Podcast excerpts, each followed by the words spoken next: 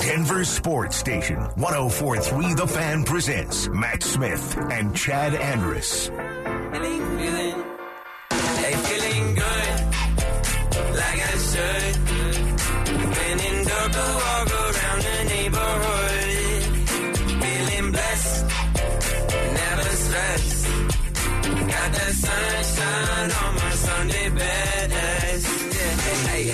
Good morning and welcome to your Sunday morning on Denver Sports Station 1043 The. Fan. Mat Smith and in for Kyle Reese today is Chad Andrus. How you doing, Chad? I like this tie.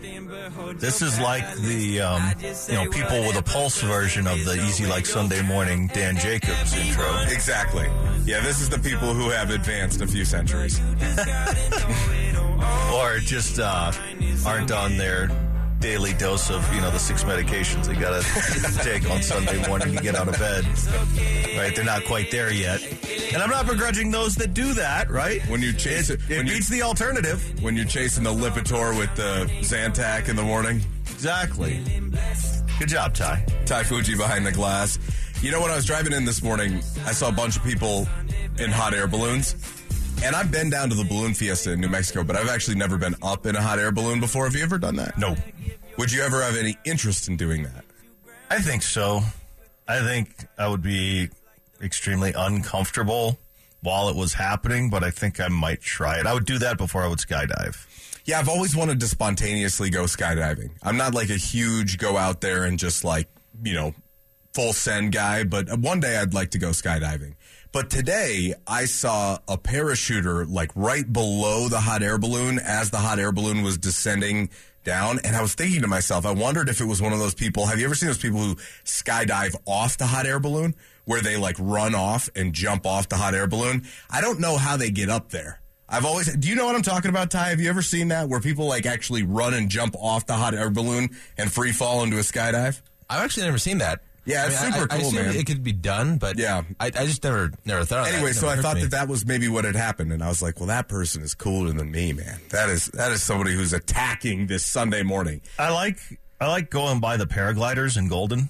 Sure, off yeah. of the side of the mountain. Like I think that's cool. Maybe I would try that first before I graduated and, and went further up.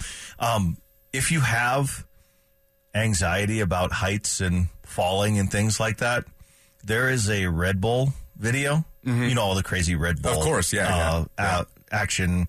What do they call them? Um, thrill sports, whatever they are. Uh, there is a Red Bull creation of a skate park ramp in a hot air balloon. And someone is skating it. Yeah, and those going guys up, are nuts, man. Going up the edges while in a hot air balloon. That's badass. That no, that's that's really high anxiety to watch. oh, That's- absolutely. Yeah, yeah.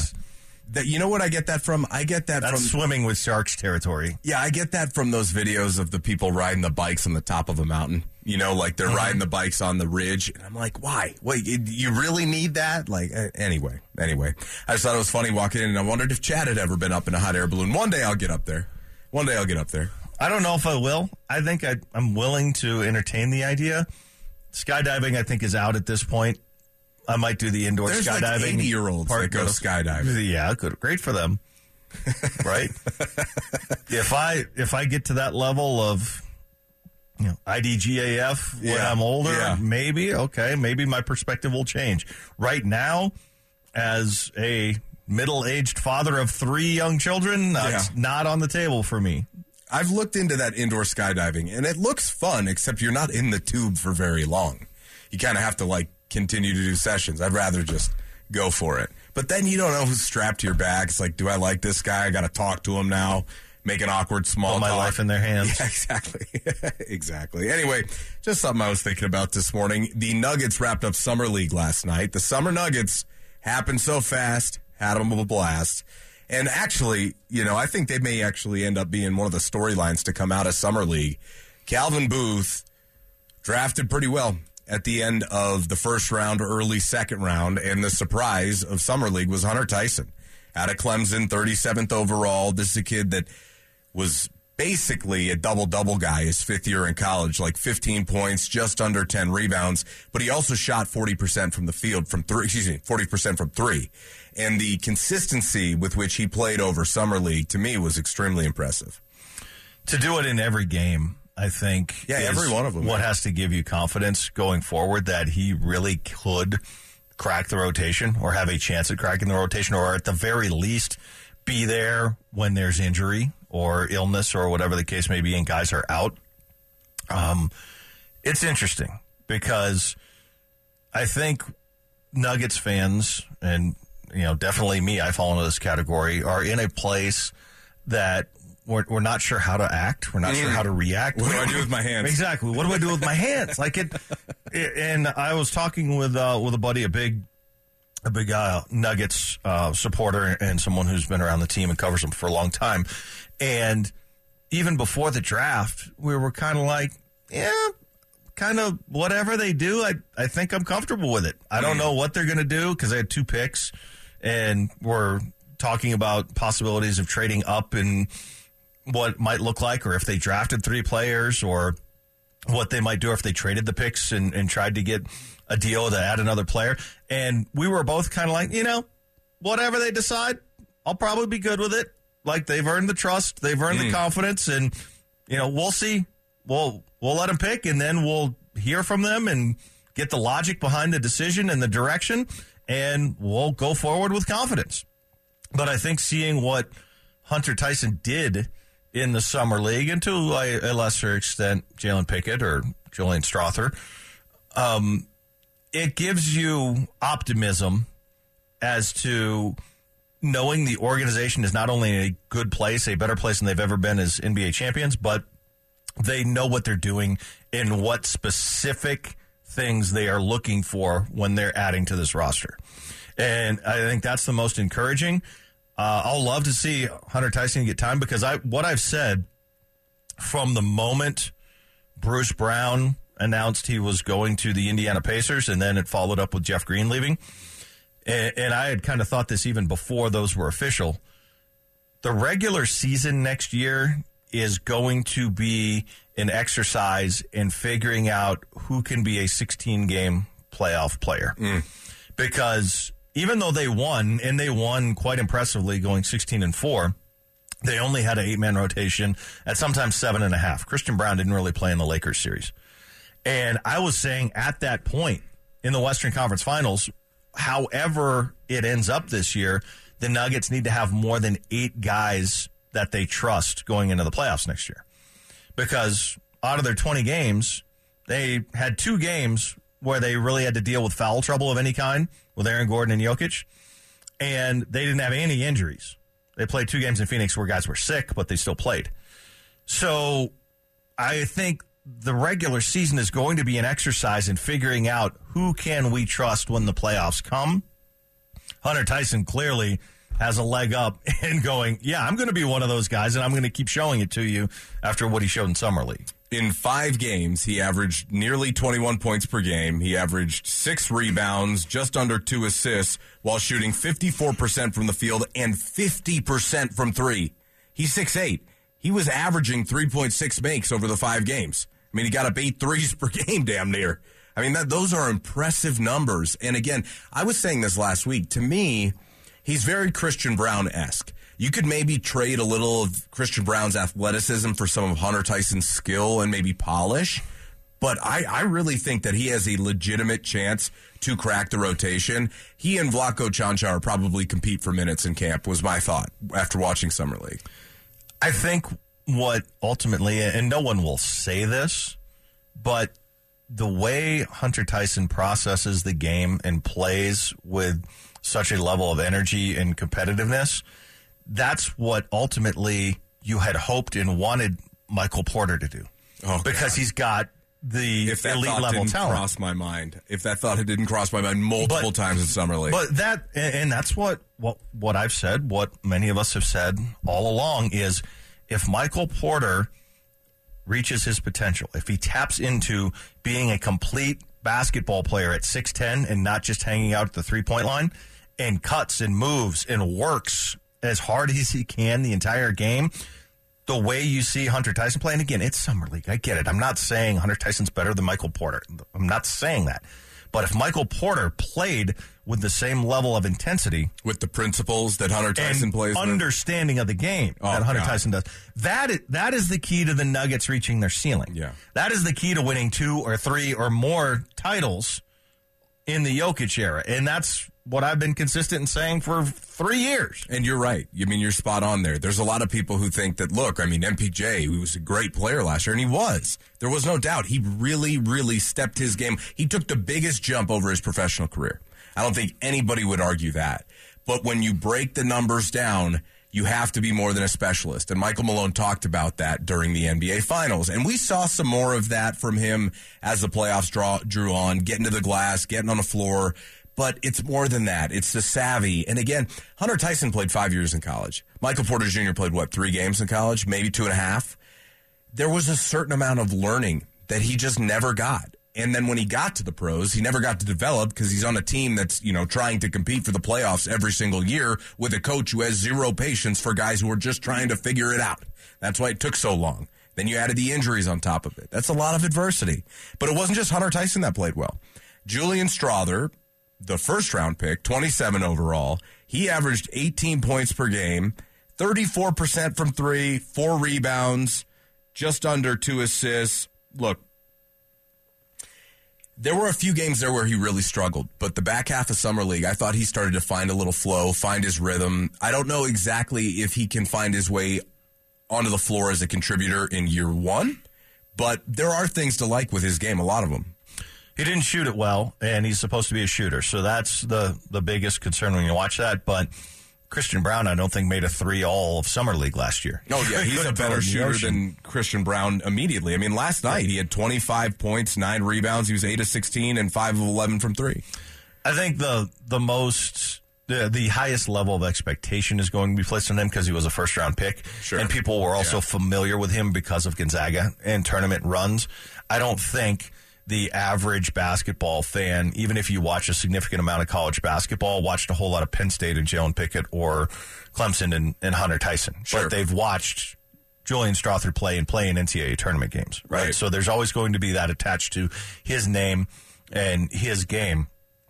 I hope they can find a way for all three of these guys to play. And again, that that was my focus from the time the confetti drops going forward, starting to look at next year, is let's see in the regular season. I don't care if you're the one seed in the West again, but if if you're a top four seed, you could have home court in the first round. The focus on winning enough games to be a top four, but the bigger concern is finding nine or ten guys that you're mm-hmm. going to be able to trust to be able to put in the game if you need to in the playoffs go. Yeah, that's a really good point because Jalen Pickett is another guy who stepped up and played well in summer league. I wouldn't, I wasn't as overly impressed with him as others were. I think he's got a real, real physical game. He's a savvy player. I just don't know if it's going to click for him in year one. However. He actually might have the best chance to earn some playing time over the other two, which is the most ironic part about it, simply because Denver's just not going to be as deep in the backcourt as they were last year. And really, they weren't that deep in the backcourt last year to start with. So I certainly have the same concerns. If they're going to run it back, it's got to be a different way. But they might not have a choice.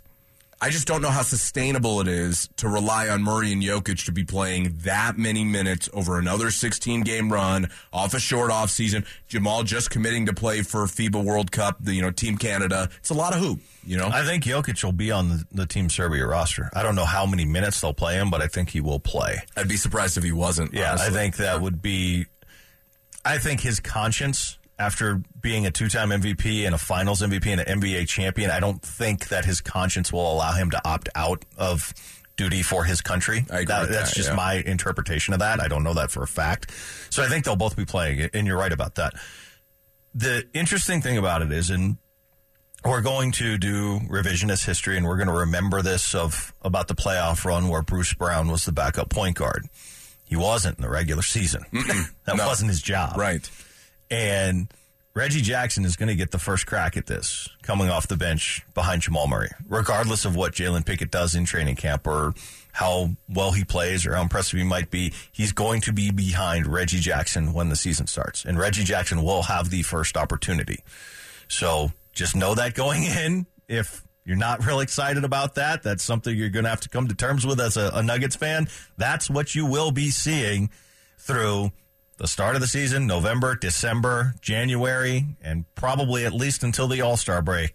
That it, when Jamal sits, Reggie Jackson will have the keys. outside of you know that, and, and I'd like to also mention Collin Gillespie in this conversation. Missed most of last year with an injury. You know, two way guy. He has not popped to me in summer league. I know he's coming off of that injury. I never thought he was an NBA guy in the first place. He reminds me of like a Arcidiacono type of guy. You know, just at, the college level, kind of a glue guy, do everything. But I just don't know if his game's going to translate to the pros. He had a very up and down summer league at best. So, and the other one to, to mention is Peyton Watson. He played two games. First game was much better than the second, my opinion. I think he is an interesting option for their rotation. And and here's the thing I want to mention about Calvin Booth. You talked about the picks, and we don't know if they're going to move up and use them. And I was disappointed they didn't consolidate those to move up and get somebody who was maybe profiled a little bit higher, could contribute a little sooner.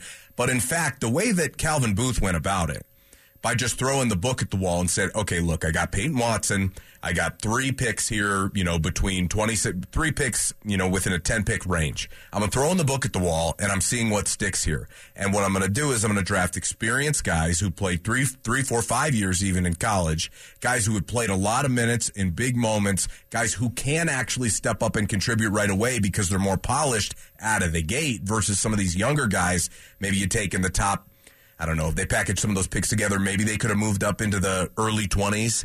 You know, so for me, I actually like the way they went about it. But again, the point you brought up is extremely valid.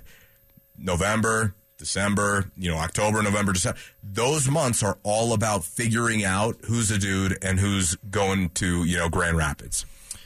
I think the approach from the front office led by Calvin Booth was was pretty sharp because if you look at the NBA in general and what gets picked, it is really young guys that profile athletically off the charts and they can take a chance and see if they develop. And that's really what happens outside of the lottery. They look for the best athleticism they can find and roll the dice on it and hope they can turn them into a player. Mm. That's that's the NBA draft. Well, anything outside yeah. anything outside of the lottery.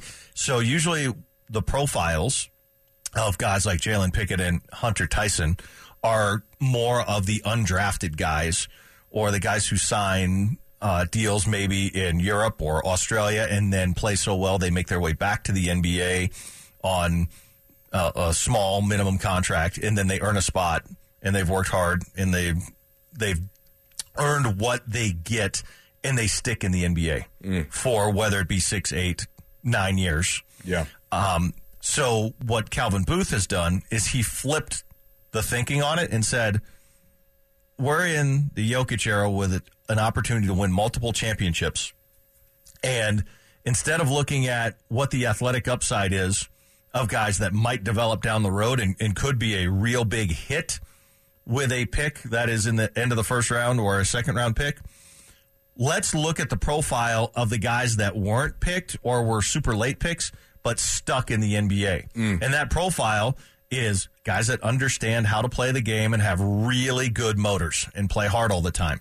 And that's the profile of Jalen Pickett and Hunter Tyson Yeah. specifically. Yeah. So they have a better chance of playing and sticking than a young guy who has the athletic or the talent upside Oh, of does course, in a yeah. franchise like this. And there's the added bonus of, hey, there's a chance they can contribute right away to this thing. But the philosophy, I don't think is is so much in how do we repeat next year. Of course, they're trying to win and win another title. They're trying to win as many as they can. It's obvious. I think the the philosophy in building out the roster in these selections is what gives us the best opportunity to win more than one while Jokic is under contract. Yeah, sure. So it's not just next year. And guys like that that have a better chance to stick and have six, eight, ten year NBA careers give them a better chance than somebody who's 19 but is a super athlete. And and it's also about the cap because with the new CBA, with the installation of the second apron, you can't hang up there too long. I mean, you have to find a way to create a cost controlled winner. I mean, we've been talking about that with the Avs and their hard cap, but now with this second apron, and what is the second apron? 10% of the salary cap above the salary cap. If you spend that much, you are potentially, you know, uh, um, vulnerable to losing draft picks, not being able to sign veterans on the buyout market, large fines. I'll tell you this: the Kroenkes don't want to be there. I, I can guarantee you that. I mean, look, if they have to do it and bite the bullet while they go compete for another one, that's fine. It's just not going to be a multi-year thing. And it's not just them. It's most owners who don't want to be there. So certainly have to be smarter about a couple other NBA storylines to hit. Apparently LeBron James is going to be switching his jersey number back from 6 to 23 in honor of Bill Russell. So, you know, he woke up this season and said, look, 6 isn't working for me in LA. I'm over it. you- I, I really don't care. Just just pick one number, man. Like, Do be done with it. Do you use your calendar on your phone? Uh, Like, yeah, is sometimes. yeah. everything. No, it's not like that. Okay, but but you're you're a single guy, Sure. and you kind of know what you have on your plate and what you're doing. You don't have to coordinate No. a schedule No. with a significant other and the kids stuff and, and all those Thank other God. things. Okay, No. So in my household, the the Google Calendar is everything Okay. because we have to know what's next for what kid or Makes what sense, yeah. what the spouse has and who's working where and the timing and okay the google calendar is everything i feel like lebron has his google calendar or i guess iphone whatever. Sure. Um, and it's like once a week there's a notification of be newsworthy. You know get your you know grab a headline. That's, right. what it says. Has it ESPN talked it- about you when, today? when he wakes up in the morning it, it's it- it- what do i have to do for someone to talk about me today? This is the biggest non-story ever and it's on every sports media outlet because he knows what are the other choices are we talking about wimbledon no are we talking about rory mcilroy winning the scottish open no are we talking about baseball of course not We could be talking about Wimbledon because uh, Novak Djokovic and Carlos Alcaraz are in the middle of it right now. But you're right. I mean, it is a non-story. I just thought it was interesting. The other, it's the retirement thing to steal the Nuggets thunder after You're being over swept. It's you know having to speak from Monaco about Michael Malone, and more importantly, the other comments that were made at the parade Hmm. about that. It, it's just like once a week, you know. Uh, you we brought up Wimbledon once a fortnight. How do I get myself into the headlines? there you go. What did you think about Darvin Ham saying it ain't over with Mikey or whatever he said? Darvin Ham. I just, you know what I laugh at? The Lakers have talked more for a team that got swept than anything I've ever seen in sports. I've never seen a team get beaten like that and then talk as if like they owe the no. You don't owe them anything. Well, this, this is this is the bully finally gets punched in the mouth and Right. then goes crying. That's right. That's Right. a puff out his chest. Yeah. That's right. Well, Yeah, it didn't really hurt that bad anyway. Yeah. Um, but too, look, I, I love Darvin Ham. Uh, I remember Darvin Ham as a player. He's the nicest guy in the world. Um, I got to know him a little bit and was around him when he was coaching in the G League and I was working in there and he was always the nicest guy. Um, I, I think he's a great dude. I, I, I wish the best to Darvin Ham outside of any series against the Nuggets. Um, but he's wrong here. It ain't over. Yeah, You know it is. It's it's over. Mm-hmm. You got swept. The team that beat you won the championship. End of story. It is over. Next season is a new year. It's done. It, the, yes, it is over. And there was an emphatic ending to it. It's done. He's wrong on this. Yeah, he is wrong on this. The other NBA note, I don't know if you saw what happened at the American Century Championship out in uh, Nevada yesterday, but Stephen Curry, hole in one. This is a few days before, you know, or a few days before he was rolling it in, putting it behind the pin, rolling it back to like two feet. It's a good player. If Steph wanted to make a real shot at the tour, I don't know if he could make the PGA Tour, but he'd have a shot at sticking around the Corn Ferry Tour. He's They're, a hell they're of a playing. golfer. They're playing up in uh, Longmont this weekend. Corn Ferry Up right? in Loveland, yeah. yeah, Loveland. Um, TPC, Colorado. Colorado. Um, I was going to go yesterday, uh, we changed plans and did something else and said I was going to go watch those guys. I I think yes, if he if he decided I'm not going to play basketball anymore and put a good 12, 18 months into golf, yes, he and with his name, obviously he would be given an opportunity because it would bring eyeballs. But I think he could legitimately compete on a high level. He's he's a pretty good player. Oh, he's a hell of a golfer. He's a, he's a real golfer. That is still going on today, right? They, I think so. Yeah, I think they play through Sundays. Yeah, they do play through Sundays. I just wanted to double check here. Yeah, they play through Sundays. Yeah, okay. So they they are the leaders go off today at twelve thirty up in Loveland. And I'll tell you this: if you can't get a tee time for today, or you, you've got kids that are big golfers, take them up there. Seriously. You want kids to become diehard golf fans? The way these guys hit the ball, even on the Corn Ferry Tour, is ridiculous. And now that course, you know, it's pretty, it's it's pretty open, so there's not a lot of shade. So you know, it's going to be a hot one today. So make sure you account for it. But I played, I played that course a couple of times. I got some friends up there in the in the, in the clubhouse, but. You know, it, it's a nice track. It's a nice track. They're still building out the development around it. But I tell you, if you got kids that love golf, take them. Take them. You have a great time up there and watch some amazing golf. And looking at the leaderboard, you got a guy at 15 under, you got two at 14, one at 13, two at 12. You're going to have a nice finish here on a Sunday up in Loveland at TC uh, Berthoud. Excuse me. All the all the Loveland the Berthoud people get upset when you call Berthoud Loveland Loveland Berthoud. Sorry, it's in Berthoud technically. It's just up there, you know, on your way to Fort Collins. Mat Smith in with Chad Andrus this morning. Ty Fuji with us as well. We roll on. John Elway spoke on Sean Payton, gave his vote of approval. Surprise, surprise. But is there something that Russell Wilson can take from Patrick Mahomes? That's next. Denver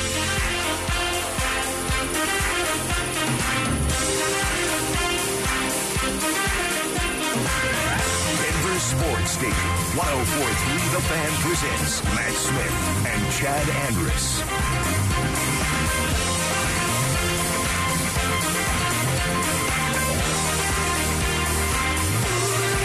Well, John spoke this week, and whenever John speaks, we better listen. At least that's what they tell me. Elway was also playing the American American Century Championship out there in Nevada, and he did an interview with Denver Seven, and he basically gave, you know, full fledged support for Sean Payton and said, look, he he believes in him, he's excited about it, and he's excited for the potential of Sean Payton and Russell to work together. And they talked about the potential of Russell getting back to being Russell Wilson, and he said, yeah, he thinks an effective run game will help that as well, Chad. So, sorry, I had to chuckle because Yeah, go ahead. The thought that ran through my mind first is, could you imagine if he didn't? Oh yeah, it was like I hate that. would have been Sean "No, Payton, what a these guys don't know what they're doing. What a terrible hire. Yeah, four point six billion. They have no clue. um, no, um, yeah, of course he's going to say that, right? Yeah. Um, It felt genuine though. he's uh, he's back in his happy place. He's on the golf course. He hasn't been at the um, the the Tahoe event in a few years. Um, I no reason to- not to think that, though, I right? would love to be popular enough to play that tournament. That tournament looks like a blast and a half. Oh my that god. that one or Pebble Beach Pro Am. What would you rather be a part of? American Century, not even close. Not even remotely close. You're right there on the water. You hang out in a boat all day. You're really not, though. Why? I've, I've played that course. I played Edgewood. The only holes that are by the water are those last two. Yeah, but the No, everything else is in the woods. okay, but the course is is close to the lake. You Yeah. can at least get there. At, at Pebble Beach, what am I going to do? Spend ocean? Yeah, okay, but I'd rather be Dog on the beach? I'd rather be on the lake. I'd I'd far rather play. I've played Edgewood and I haven't played Pebble, so that's part of it. Okay. Um, It's not about the golf for me. It's about if I'm playing those tournaments, it's about the experience. Would I love to play Pebble Beach one day? Absolutely. I love golf. I would love to play Pebble Beach. Amazing course. However, for that experience, you have a, a, a boatload more fun at the American Century, it looks like on television. I don't know. I think I'd have a lot of fun playing Pebble Beach. Okay. Um, all right. All right. um, well, agree yeah. to disagree. Um, you know, of course, of course, always going to be on board. Like, what, what is he going to, to say? I think, um, when you say the perfect fit to help Russell Wilson come back, um, His words, not mine. yeah, I think you can get away with saying that because what were the other options? No one has a list of other options that were seriously considered or were campaigning for the job, or there isn't some high profile proven name. Well, I mean, they a- looked at Harbaugh. They tried to get DeMeco Ryans. And if and if Harbaugh were here, would he have still said it was the perfect fit? Probably. Maybe, yeah. Because he'll run the ball and he'll take the weight off of Russell's shoulders and Hmm. he'll you know a coach that's been to the Super Bowl, right? It's the same profile as I see Sean where you're Payton, going. I see where you're going. right? Um, look, I, I just I just don't think that there is the deep thought put into these short interviews that guys have to do. They they say the nice thing and they say the thing that um whether it's it's nice or not, right? It's um the easiest way to get through the interaction and it satisfies both parties. He comments on the situation. The news outlet gets the name of Elway commenting on it. And um, do I think he would have said the same thing if it were Jim Harbaugh? Yes. Uh, DeMeco Ryans it probably would have been a little bit different. I'll I'll, I'll acknowledge that. Um, but in terms of the fit, yeah, I mean, who isn't on board with Sean Payton? Are there uh, is there anyone out there right now who's just going, this is a terrible idea. This is there's no chance that this can be the fix for what is wrong with him. I haven't heard anyone say that. Well, I, I don't know about that. I, I think that people are happy with the hire, but as far as fixing Russell Wilson, the jury is way out there, and, and fairly so. I mean, after you play so poorly and, and underwhelm expectations to such a degree last year, that of course I think the optimistic standpoint is yes. But I'll tell you, I've seen plenty of Broncos country, whether it be on the text line or talking to fans, that are still highly skeptical that Sean Payton's going to be able to do anything with Russell. I really have. Okay, so but those people would have that opinion regardless of who the coach was. Absolutely. If Yeah. it was Belichick or Parcells or Vince Lombardi, it wouldn't matter I would agree. Yeah. because they're still going to be out on Russ. Uh-huh. So the the coach is not so much the issue there is it's the quarterback and or the roster that he's working with. Sure. So, what degree of change can the coach affect it? If you're one of those people that is completely out on Russ or out on the roster that they are building with Russ as the facilitator or quarterback, if you're one of those people that are completely out on it, then how much can Sean Payton improve that? If you're saying, they're going to go from 5 and 12 and Payton can take them to what but it's not going to be anything significant because there are too many gaps too many holes in the quarterback ain't it. Right? I mean that, that that's the only other option. You're either on board and think it has a chance and Russ can go back to something closer to his old form and they can compete for a playoff spot or make the playoffs. You're either on that train or you're completely out on Russ and you're saying, Sean Payton, it doesn't it doesn't matter. Maybe they'll win two more games, whatever. Maybe they'll win three more games, but it's not going to affect anything major. You're you're in one of those two camps. I, I think you could be down the middle. I think you could be down the middle in saying that you believe that Russell's best days are behind him, but that Sean Payton can bring a discipline and he can get the Broncos back to relevancy and just plain old competence. I think you'd be in that camp as well. And maybe I see it as like, you know, you just mentioned maybe you think they get two more wins and, you know, it doesn't really matter because of Russ.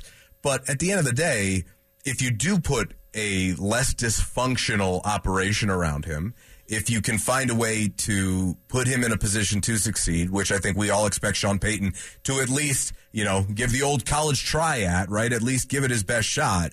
Then, then I think there's a middle ground there. I do. I think it's. I, I'll tell you what. I have not seen people that think Russ will have a worse year than he's going to have than he had last year. Boy, that would be brutal. Right? Like I haven't seen anyone saying that. That is something I haven't seen. I haven't seen anyone saying the Broncos will win less than five games next year. Which I mean, Sean Payton, the worst he ever did was seven and nine three different times in New Orleans. But but when you talk about raising the baseline level of expectation for improvement, I think that there is some credence behind that. It's an idea that I've been playing with here for the last few weeks. It's that look, I mean, you're tied for third in the league in penalties last year, fourth in the league pre-snap penalties. You couldn't turn the ball over. You had a couple there late in the year, but it just, you know, it, you know, it was better than it was in 2021, but there's still some work to go. You only had 12 sacks over your final nine games. If you can find a way to improve the play calling, improve the play design, the communication, your preparation at a baseline, we should expect them to take the field week one and look like a competent football team where I would offer that look, they did a lot of things against Seattle, but Javonte Williams had 11 receptions in that game. I mean, they, they leaned on him heavy. So I think it was kind of masking what was really going on. if they don't look like a competent football team in the first month of the season, I said week Then- one, not even not even first month. I mean week one. well, not here- a well-oiled machine. here- here's why I afford them the first month with a new coach, and they're probably, in my opinion, their two biggest offensive threats that a defense would have to game plan for, both coming back off of injury. the the two guys 100%. that uh, a defense would have to concern themselves with. That's why I afford them the first month. well, who do you mean? Who do you mean? You mean Javonte Williams and Tim Patrick. yeah, but I mean you also have Jeudy and Sutton and Dulcich. I, I don't think defenses well, they're looking at Jeudy. They're looking at Jeudy. they're looking, but I don't think they lose any sleep. I really don't. He's going to have to do more. But I mean, he was one of the best wide receivers of the last six weeks of the season, so they will. He will have their attention. I promise that. While they may not lose sleep, Mm-hmm. they'll definitely wake up thinking about him.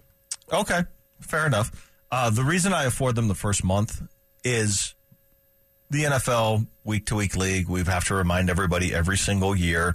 You cannot just automatically assume things. Sure. Um, this team, if it has any hope of contending for a playoff spot, making the playoffs, absolutely, positively has to start three and one. If they do not start three and one, they're not going to the playoffs. Yeah, you gotta. That that's that's part of it. Is like starting fast and how realistic is it? So so while I give you the notion that it's going to take them a little while to get this thing off the ground, you know, I don't know if you caught any of that quarterback series, and if you did, we'll talk about. I watched the first episode. That's great. That's all we really need to talk about because you could see how easily Kevin O'Connell looks like the better coach than Nathaniel Hackett was, right? It, it just leaps and bounds if you didn't already know that. And and but it was still even for Kirk Cousins in a team that was relatively the same team that Mike Zimmer was coaching, you know, that was a quicker assimilation, but it still took time. Like they dominated the Packers in week one, fell off in week two. And they talk about that on the show. But for Sean Payton, like I said, I expect more competency. I don't expect a well oiled machine in week one. This isn't a team that's going to go out and look like they're clicking on all cylinders against the Raiders the first week of the season. I just, I believe that the procedural issues, you know, uh, settling for a 64 yard field goal when the longest in stadium history was 58 up there at Lumen Field, you know, instead of going for fourth and five with your brand new $50 million a year quarter, that type of stuff, I think they removed that from the equation. And if you look at it, the Broncos were four and nine in one score games last year. So if you can just a couple of plays here or there, I, I do believe that there's a baseline of expectation for improvement that they should meet in week one. We'll get into more of that here, but is there something that Russell Wilson can learn from Patrick Mahomes? This is a very interesting idea I heard floated out by an expert, and I want your take. We'll do that next.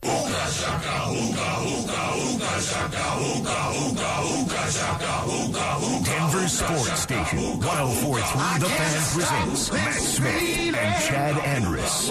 deep inside of me. Girl, you just don't realize what you do to me. When you hold me, Mat Smith and Chad Andrus on your Sunday morning on Denver Sports Station 1043 The Fan. everything's alright. I'm hooked on a feeling. Is there something that Russell Wilson can learn from Patrick Mahomes? Any ideas what I might be talking about here, Chad? Just one thing? Just yeah. one? Yeah, there's one specific thing. Probably not. So let me get to it. So I heard an expert bring up this notion that Russell Wilson has not been able to solve the two-high safety look that is now prevalent in the NFL.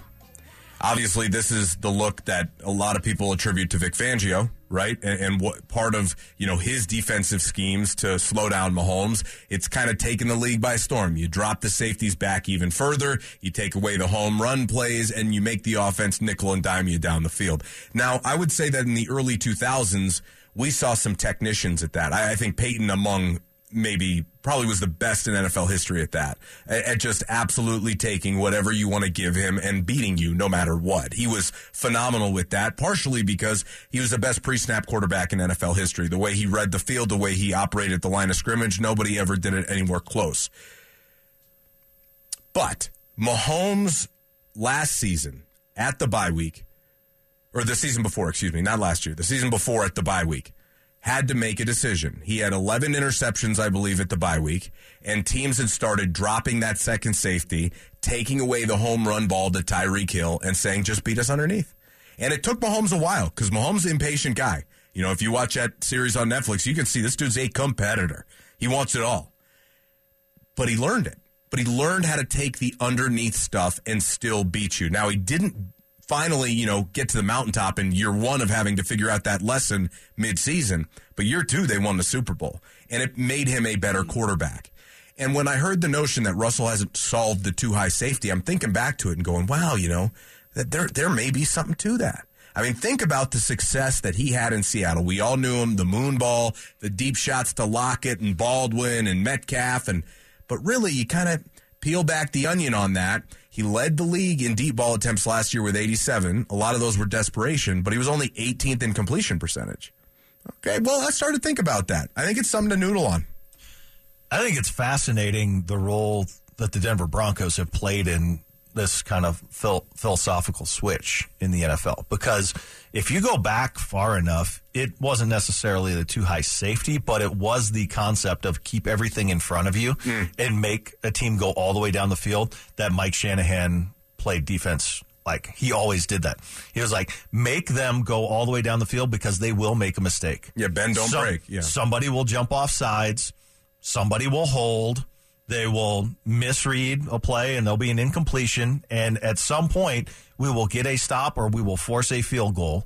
And that's all we have to do. And Shanahan played that way on defense 20 years ago. Mm. And it worked for a long time until Peyton Manning and Tom Brady came into the league. Yep. and then it changed. Right. Because the quarterbacks reading pre snap and taking the dink and dunk went all the way down the field and didn't make mistakes and score touchdowns with 16 play drives. and and it changed. And that changed things for Shanahan in the way things were approached and how the the back end of his head coaching career finished up because of the way he had always approached things defensively as much as he's known for offense. Um, but what you're talking about with Russ and Fangio doing that to a, a large extent to limit big plays, I, think is entirely accurate. And whether it's impatience or just um, this is my biggest strength, and we have to find a way to include it into the game plan and play to that more often. If it's that line of thinking, you can call that impatience, I suppose. Um, 100% accurate. I do think, however, that um, the Broncos' lack of offensive productivity for the last seven years is also a major factor in this, whether you're talking about Russ or anyone else, because they have been so inept offensively that teams coming into games know all we have to do is not let them get 50, 60, 70 yard touchdown plays and we're going to win. Because they're not good enough to control the ball and run down the field, march it down our throat and score consistently. Consistently. They're going to score 15 points a game because that's what they've done. So if we don't give them home runs, we're not going to lose the game. And that's been the approach from other teams' game planning. Yeah, eh, you know, I think it's fascinating because if you evaluate it on the surface alone, it may seem like reducing it down to its most simple form. But if you look at what Denver's done, bringing in Sean Payton, a lot of what he did with Drew Brees was maximize what they gave you underneath.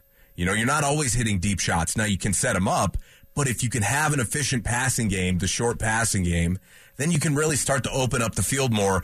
And where Russ was maybe one of his worst last year was the play action game. Second worst completion percentage for play action passes in the league last year for Russ, just over 50%. If you're not hitting those shots enough, you probably don't have a dynamic offense because that's a big part of what they were trying to do. Now Sean Payton comes in, he hires Joe Lombardi, and I think part of the reason that Joe Lombardi didn't really work out with the Chargers is is he wasn't capitalizing on Justin Herbert's strengths. He was making Justin Herbert play underneath and taking that little stuff instead of, you know, Justin Herbert. If Russ isn't Justin Herbert, If the Broncos had Justin Herbert, you, you screw that. Let's just huck it wherever, right? I mean, that guy can make every throw in a book. But until Throw Russell, 30 yard outs. Why not? why not? he can do it. He can do it. But I think if you look at Payton and Lombardi, look, a lot of it remains to be seen, and they're going to have to prove it on the field first. But I do kind of see some of this philosoph- from a philosophical standpoint. And when you're on with Mark this week, I'd be curious. You're on with Mark this week, right? I'd be All curious. long. I'd be curious for you to pick his brain on that a little bit because I think there's something to it. I think there is something to it, and a lot of quarterbacks haven't figured it out yet. So Mahomes did, and he did it really well. You know, I mean, look at what they did. They just said, you know, all right, fine. We'll, we we we're not going to play against this two-high safety and pay Tyreek Hill a hundred million dollars. So here you go, Miami. You know, enjoy, and they have. But for Mahomes, I mean, he's so damn good. He'll turn you know a potato, you know, into a star. I'm just that's. Could you name me Kansas City's starting wide receivers this year? This year? Mm-hmm. No. Yeah, Marquez Valdes-Scantling and Kadarius Toney. Behind that, Sky Moore, Justin Watson, and the rookie Rashee Rice. That's it. Who, who's it proven? And they're favored to win the Super Bowl. And their fa- that's just Mahomes is damn good. I want to get your takeaways from that, at least a little bit of that first episode of the series that you saw. Um, Justin Simmons had some comments to make, and I want to talk about authenticity and what it really means. That's next.